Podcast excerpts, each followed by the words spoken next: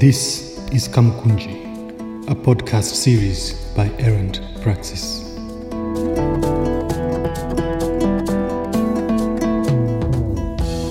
Welcome to Kamukunji. My guest today is Tuliza Sindi, who is lecturer of architecture at the University of Johannesburg's Graduate School of Architecture and is founder and CEO of the South African based experimental firm Brainwash. Her firm explores the social political construct of service as a concept on which coloniality is both built upon and functions from, with service as both verb and noun being a condition that has and continues to function as a tool of permission, participation, legitimization, influence, dehumanization, exceptionalism, nobility, and absolution.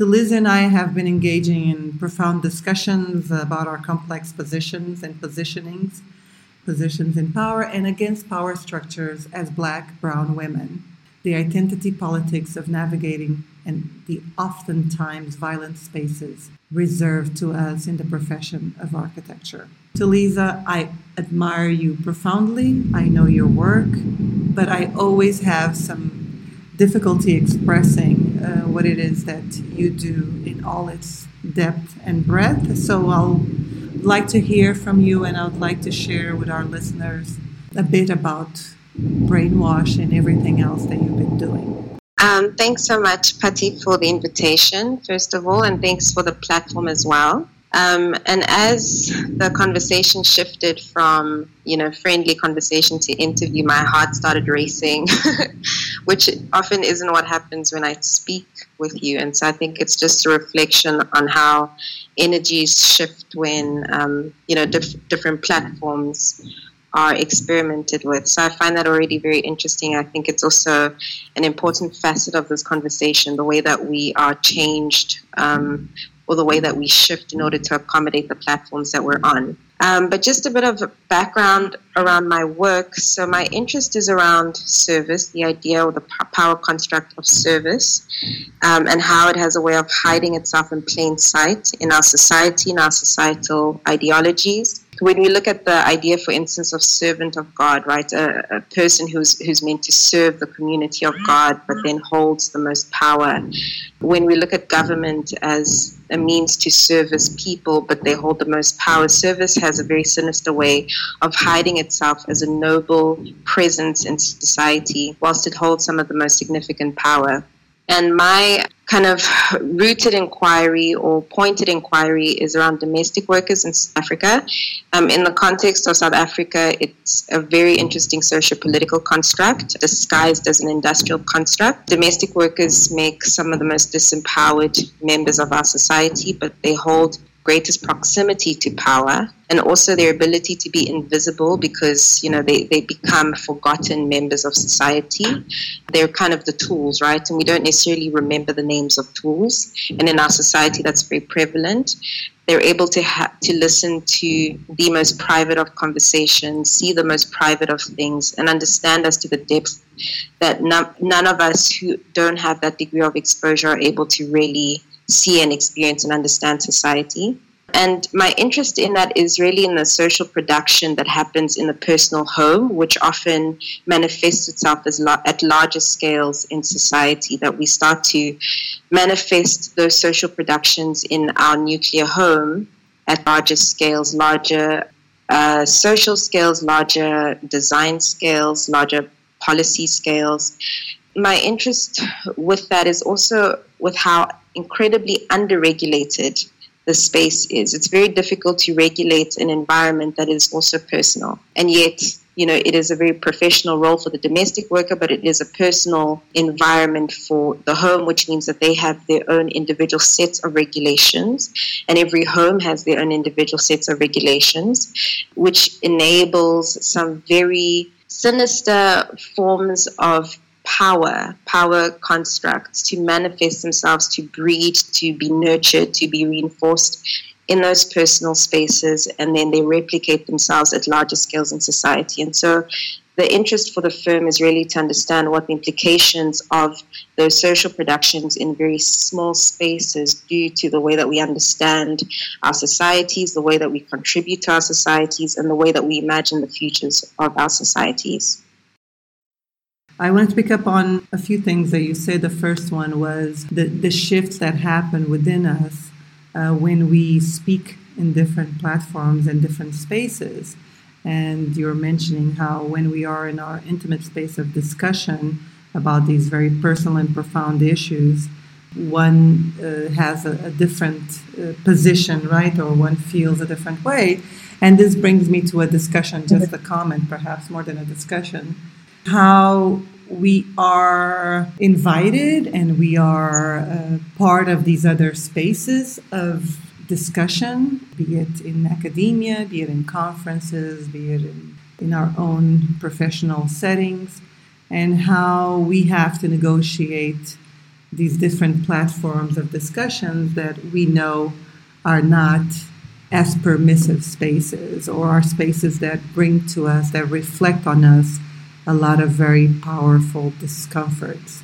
And we've been discussing that a bit, how we also shift our own, not that we shift our language, I think most of us that are in this uh, stay true to, to our work, or we try to, but how these platforms are inherently full of legacies and full of ways of framing us in very problematic ways, and how we are in this constant position of deconstructing and reconstructing and, and dealing with our discomfort that is projected on us and, and, and having a voice and finding a voice of power to speak from. So I think that that's uh, something that I we've been discussing a lot, and I would like you to also touch on if you want to, and then to speak about this incredible work that you are doing uh, with the service industry and the domestic workers, and, and this idea of seeing them, you know, because they are part of our society that is uh, made invisible, but that has an incredible amount of power. And empowering this or, or allowing for this unveiling and empowering them and this giving them visibility, which is quite profound. Really great question. And I think these are questions that I'm constantly reflecting on myself in the work that I do, in my lines of questioning and the ways that I teach as well.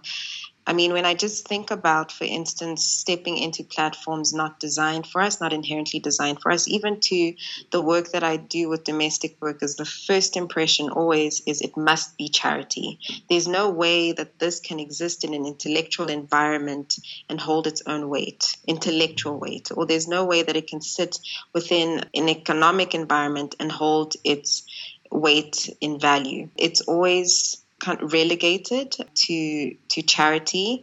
And there's it just gets stripped of any potential for using it as a lens through which to see and understand society and ourselves better. And so i really see how that reframing is constantly happening. And part of probably most of the work that I've done has been to counter the immediate framing that has happened with all the assumptions that are made about what I must be doing if I'm engaging the domestic worker sector. And not even just from the environments that I engage that are not used to engaging domestic workers, even from domestic workers themselves. They get very shocked when I speak to them on value terms or on their potential to contribute to intellectual conversations, you know, because the ways that they've also understood that they are framed is through the lens of charity, through the lens of being the most marginalized, which you know, is not incorrect, but it is not the full story, right? We talk a lot about the dangers of a single story, and really the marginalized tend almost always to be framed around a single story, a singular identity, a singular idea of, you know, what a collective means. Um, and so that is prevalent constantly. And I mean, I, I, think, for instance, also to the work of, of understanding the relationship and the social production of, of um, relationships between domestic workers and their employers. I imagine, for instance, that a dining room, that a dining room is a dining room to the family the employer, but it's not necessarily a dining room to the domestic worker who's cleaning that space. And the family doesn't see that dining room as a dining room for the domestic worker either right? So associations are built differently to that space. And I think that happens a lot in the platforms that we go to, right? That it looks like a platform in which all of us are able to access, all of us are able to freely contribute, but it means one thing to a group of people because it was designed for them to experience it as that, whilst it, it it's designed for, for it to mean something different to us. And so those negotiations are constantly happening, those negotiations that we constantly feel ourselves experiencing as, as people of color, as marginalized groups, because it inherently wasn't designed for us to see it as the thing that it was. And it wasn't necessarily designed for it to reflect our, our ideas to uh, the degree that we mean it and to, to the power that it holds as well. I think engaging with the service sector and the way that it exists in our society, uh, what it services, and the proximity that it also has to things. And so it can seem to hold power when it holds no power, or it can seem to hold no power when it holds all the power. I think we're constantly establishing those re- relationships and those negotiations everywhere that we go and with everything we we create with the conversations that we have we're constantly doing those things and not always incredibly aware of it and i think things that serve or service you know is both a verb and a noun. I think those things help us to better understand the way those things can happen uh, in ways that we might not always um, immediately understand when we're grappling with things in platforms that we feel we've been invited to, but we feel a lot of tension or pushback or feel like we have to self regulate or feel like we have to posture or curate the way that we are present in those spaces. I think understanding the way that service exists as a social political construct allows us to better understand what we're experiencing. Uh, great, thank you. No, it's very insightful because you are trained as an architect, you are an architect, you teach architecture in the architecture department, and you speak of how you've found the service uh, industry as a platform and as a space. So if you created a space, I mean, I think that's even more insightful to think of it as you creating a space that already exists or you're revealing a space and unpacking it with all its its power relationships that we are very much aware of and live with uh, as women, as women of color, as women, African women. And in this logic of creating space and unpacking this power structure, even in the language of architecture, in the language of what we have been taught in a very specific type of way of teaching architecture, in the language of of making spaces with names such as dining room and living room and whatever other rooms, but that are used very differently by different people and that impose in people very different ways of being, right? And they, they fix people in a particular position. So uh, speaking of hmm. this like language, I don't know if I made myself clear, but that we are dealing with architecture, language, and also how we can go beyond it because we are uh, also inquiring and questioning our space within society and our own societies and globally also. What does it mean for you to teach uh, students who are learning a language that was created in a particular context and with a particular ideology? And yes, while we are all engaged and actively uh, engaged in decolonizing the curriculum. We know the curriculum also, uh, and the language of architecture itself is laden with uh, a language that is um, exclusionary, that is one story, uh, that is uh, limiting in the possibilities. So perhaps you could also bridge a little bit into how you bring these um, incredible insights and research into your teaching and allowing students to create their own spaces or to have a critical outlook with the very language that they're being taught to use? I think, for one, I have been very interested in framing everything as knowledge. I think what academia has had the habit of doing is nitpicking what deserves to be deemed knowledge and what deserves to sit outside of knowledge. Um, and so for me, I think one of my greatest inquiries has been that, and that knowledge is right in front of you. It is your experience of life, it is what you're manufacturing, you know, between friends, it is the fears that you're afraid to say out loud. It is all of those things, um, and that all of it holds value and uh, all of it is interesting in some way and contributes to our collective understanding of ourselves, uh, which I think academia must deeply contribute to. So that I think has been a very big thing. But I think um, we have we have been tasked with creating or building vocabulary for what we're seeing and experiencing in our context in South Africa, for instance, we have had an overt expression of racism, of institutional racism, which was apartheid.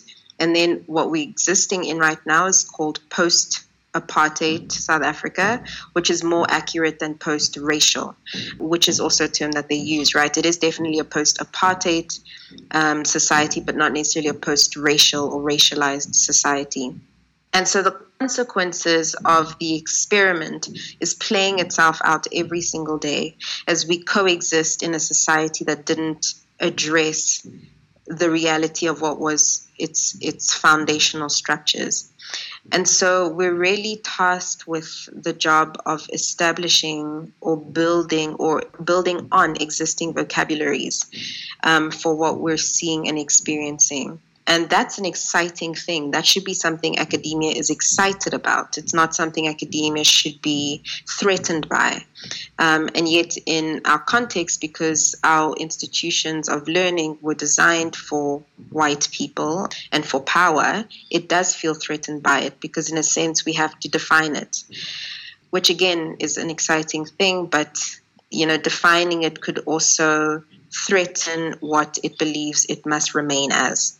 So I try to get students into that level of excitement about it, that there is an incredible opportunity for them to contribute to ways of seeing themselves, ways of seeing their society, and ways of seeing the world that we have not fully understood yet. And that's an incredible thing to have the potential to contribute to. So I think there is the task for us to really excite the students with the potential that lies in us uncovering ourselves.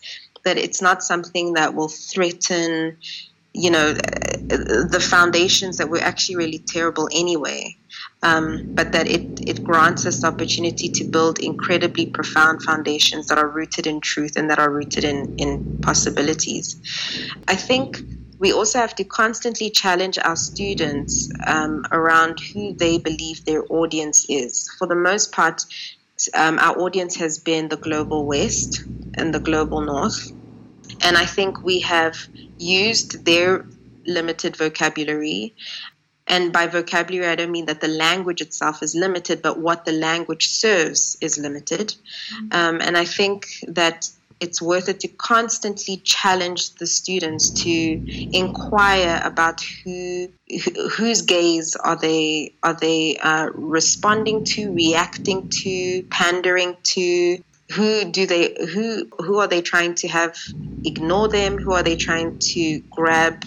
who, who do they whose attention do they want whose affection do they want right that we we really allow them to ask that for themselves and not to villainize anything and not to judge um, but just to really allow them to expand their line of questioning that they don't ask incomplete or, or lazy questions but that they ask a broader range of questions um, and that even stepping into the sinister isn't necessarily subscribing to it and i think we have to make those distinctions for students. I think it's very we're, we're often very quick to um, villainize lines of questioning or or lines of inquiries, and I think if any place must allow all of those things, it must be academic institutions. I think also unfortunately, a lot of the focus is on students who, if you think about it, are more fluid in institutions than lecturers are. Lecturers are, are more the furniture there, right? They'll, they'll be there for longer than the students will. They will affect more minds than the students will, or they will have access to more minds than students will, and they will have access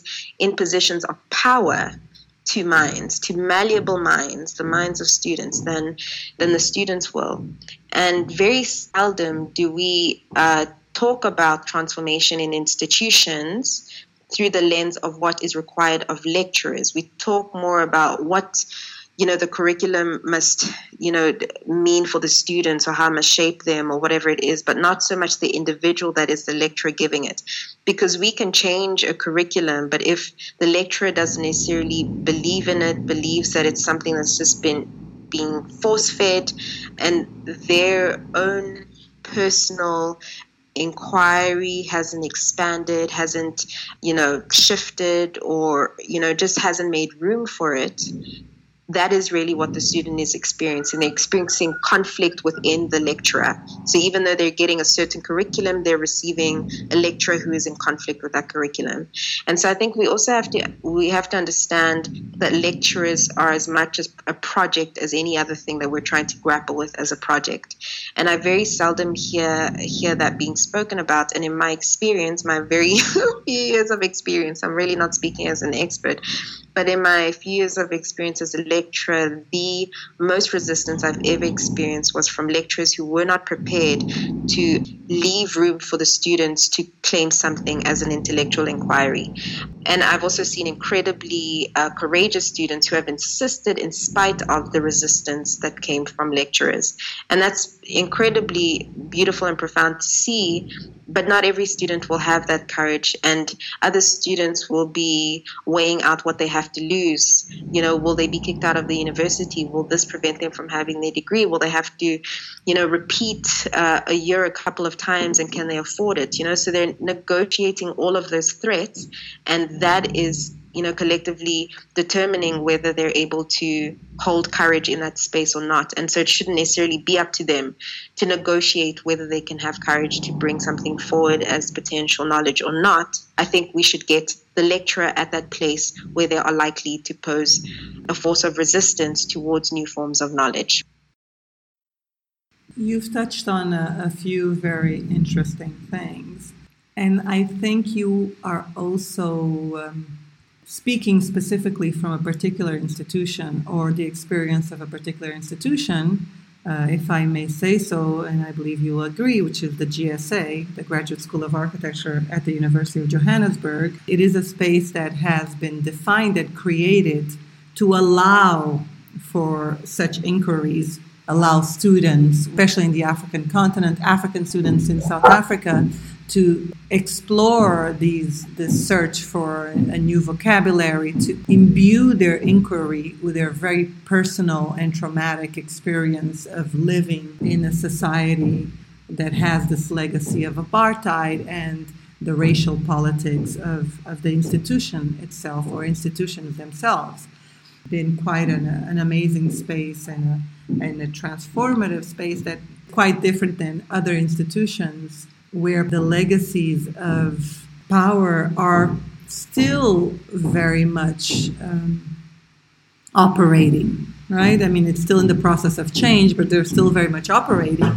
And where a priori there isn't an interest or there is more resistance to change. I think that also, of course, there's this global wave of decolonizing curriculums and decolonizing institutions which cannot be ignored, and the very institutions can no longer ignore them. But is it? Can you can you say that yes, you have located some resistance on the lecturers or the professors, but could it also be that uh, the lecturers are more entangled in the power relationships that are already established in these long-standing institutions. There's so many things that need to happen at so many levels at these spaces. When you when you say, and I agree, that you, you depart from a point where you accept that anything is knowledge, and while the institutions, academia, can, especially you know, in the global north and global west, as you mentioned, have set themselves apart by excluding systems of knowledge, especially system of knowledge, from our context as knowledge. And these institutions are still the institutions operating in most the geographies, including our geographies. So yes, there are these up and coming spaces and up and coming people who are uh, fighting to transform that. But how does one?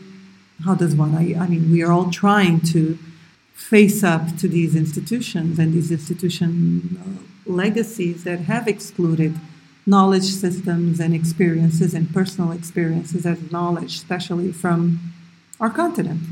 So I don't know if it's a comment, if it's a question. I mean, I think it's a, it's a, a reminder. it's just a reminder and how it profound everything that we are dealing with is, and how it goes from the very personal, from ourselves, deep, our inner, deeper selves, to our various layers of negotiation uh, with our spaces, you know, professional, academic, intellectual uh, I think it's just an acknowledgement. And these are the things that we, uh, you and I, have been addressing really ourselves, our bodies in these various spaces. If I may respond. Absolutely, please do. Um, I appreciate really um, in our conversations that we have how you always constantly in the process of reflecting. I think you're reflecting on you know your own presence as a lecturer in these spaces and what you contribute to these tensions forces resistances. And it's really beautiful to see. And i think that what you're modeling is something that I think academia hasn't always made space for. I think academia has founded itself on a very unhealthily self conscious practice where often we're afraid to say if we don't know something, we're afraid to say if we don't fully subscribe because the majority subscribes in it. Um, we're afraid to say that we still need to do a lot more research about this thing that is a deep inquiry of ours that we want to place as a significant source of knowledge. We're afraid to say that we don't have enough references sometimes and are creating them as we go along. And so I think there's a humanity that sometimes is stripped from the establishing and sustaining of knowledge because really it comes from us. Um, and yet it becomes mechanical in the way that we deliver it, package it, disseminate it. You know, just even the concept of, of rightness, I think, is a what feels like a very uh, Western heritage that idea that you can't be a confused academic, you know, who who is learning and co-creating with the stu- with your students, you know, that you're uncovering along with your students, that you're you're sharing in the research, you're sharing in the creation because you're supposed to be the one who's the holder of knowledge, who disseminates that knowledge to the ones who do not know knowledge and who are there to simply receive. And so something like that, which is actually really human relationships and human connections, is an incredibly transformative thing to do in an institution like that. And I really say that also because of my experience of it. You know, as I started in academia, you know, with really no training as a teacher as a lot of institutions have, where we become lecturers after we've uh, finished studying and constantly experiencing as a student and as a lecturer the constant resistance from power. And then being on the side of lecturer and seeing how you know students are sometimes gaslighted they're dismissed you know ranks are pulled you know all those they're shamed and just seeing the way that power is manipulative. It puts students in their place, so to speak. It it really for me became quite evident how important it is to also model that you come in not with a full knowledge or full understanding of something, and that you can co learn and that you can co create. Um, and that doesn't necessarily make you unable to fill the role of lecturer, right? Your experience allows you to guide an inquiry, to frame an inquiry, to to understand how to bolster that inquiry. It, it grants you the ability to do all of that, but you don't need to fully know in order to be able to to have that capacity to contribute to knowledge. And so I think as lecturers, you know, we, we have to definitely reflect on our own egos, the egos that we come into in, in institutions when we start out, and the, the egos that we inherit, and the egos that we we are told we must carry. Um, I think we have to reflect on that construct of the intellectual ego all the time. I don't think there's necessarily a very clear, solid answer and understanding. I think we're constantly negotiating what that means. And I think that that ego also is incredibly Western as an idea.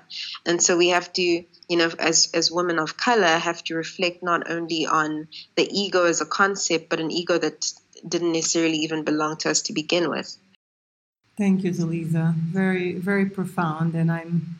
I look forward to us getting back to our more uh, comfortable space of, of discussion because much as we're trying to ignore this microphone and this recording again we do we do step out of um, a space of comfort and confront confront the world you know with these very personal inquiries in a world that is not prepared sometimes to, to handle um, these personal reflections.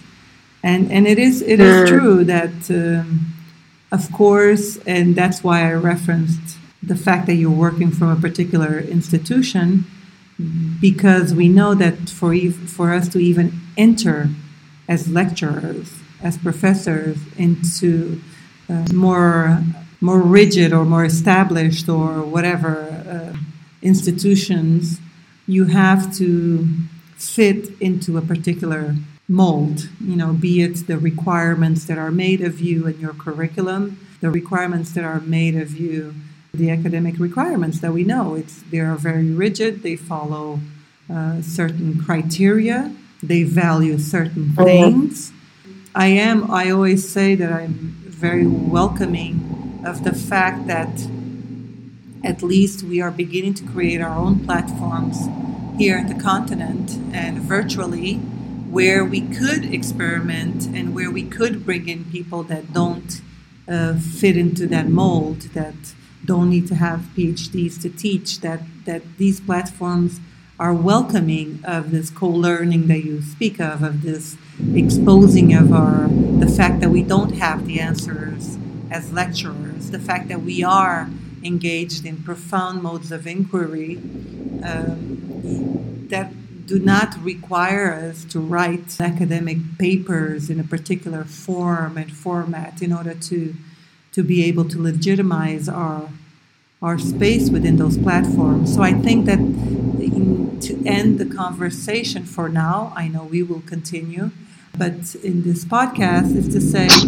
that the urgency of us having these platforms or creating these platforms where we could bring in all of these modes of operating that we believe, at least in our inquiry, that we believe are more productive, more constructive, more true to our place, to more true to our context, more true to our struggles, more true to what we can and have achieved, to our vision, to our experimentation. I will end it there, thanking you profoundly for always being such an amazing interlocutor and for always provoking me into further inquiry. So, you know, I, I admire you deeply and profoundly and your work and as a friend. So I'm looking forward to our next Skype conversation or our next personal chat. Thank you. Thank you as well. I really appreciate always having you as a sounding board, as a source of reflection, as an incredible source of wisdom. Yeah, I mean, I'm incredibly deeply grateful for your presence, not just in my life, but in the academies, in our industry as well. I think you're a force. I always tell you that. I really, yeah, hold so much admiration for you. Thank you so much for the opportunity.